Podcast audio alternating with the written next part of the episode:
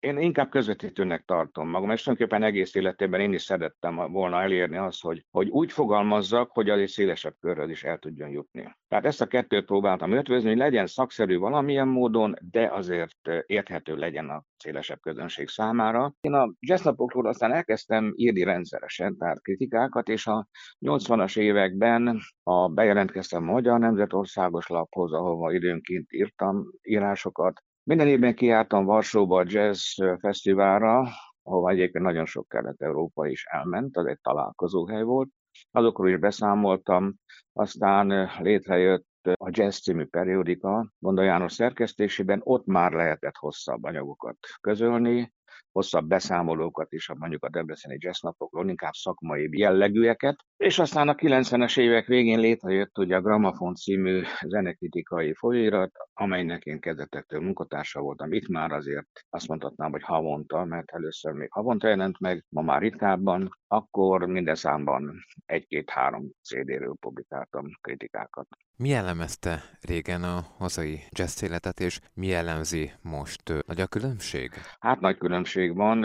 Ugye 1965-ben jött létre a Bartók Béla Zenemszéti Szakközépiskolának a jazz tanszaka, ami egy nagy lépés volt ennek a zenének az elterjesztésében, a képzésében. Akkor indult a Magyar Hanglemezgyártó Vállalatnál a jazz antológia sorozat. Nagyon kevés lemez jelent meg azokban az években, itthon, tehát nagyon sok muzikusnak a tehetsége dokumentálatlan maradt, nem jutottak lemezfelvételhez. Aztán szép lassan terebélyesedett ez a hálózat, ez a mozgalom, nagyon sokat számított, hogy a 70-es évek második felében az egész országban kialakult egyfajta klubmozgalom, tehát sok jazzklub jött létre, spontán kezdeményezésre, lelkes fiatalok támogatásával, meg részvételével, Hát én magam is 1978-tól vezettem a Debreceni Jazzklubot, tehát még igen fiatalon, és ezek találkozókat is szerveztek időnként, tehát a Magyar Zeneműszek Szövetségének volt egy, egy tagozata, amelyik ezzel foglalkozott, és hát a Népművelési Intézet is közeműködött, megjegyzendő egyébként, hogy nem véletlenül, hiszen Berki Tamás énekes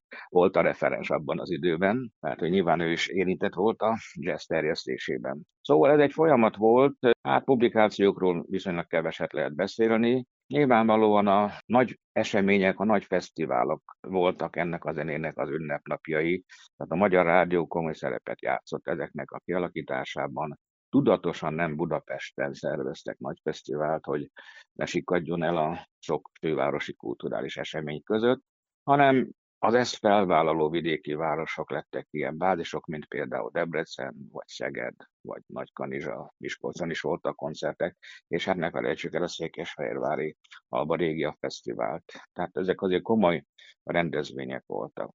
Hogy közben mi zajlott, hát az bizony nagyon szorványos volt, nagyon esetleges, ahol éppen akadtak olyan népművelők, olyan lelkezene barátok, akik ezt fölvállalták, kezdeményezték, és még forrásokat is tudtak hozzá teremteni, akkor ott volt némi jazz élet. Most már Budapesten van több olyan klub, ahol napi rendszerességgel szól a jazz, mondjuk kifejezetten erre a célra jött a Budapest Jazz Club, vagy az Opus Jazz Club, de említhetném az IF kávézót, vagy a Jédermant, mert ezek nagyon fontos helyek, és tényleg rendszeres fellépési lehetőséget biztosítanak nagyon sok muzikusnak. Megmaradt egy-két nagy rendezvény vidéken, többek között a Debrecen is, vagy említhetném mondjuk az utóbbi időben fölfutott palóznak egy jazz pikniket, aminek csak átvitelesen van köze a jazzhez, mert hát inkább populárisabb zenéknek adnak teret, de hát nagyon népszerű rendezvény lett. Tehát egészen más dimenzióba került a jazz, miközben azt a korábbi kicsit politikai motivált jellegét elvesztette, ami ugye a bezárt országban így a szabadság képzetéhez kötődött. Most már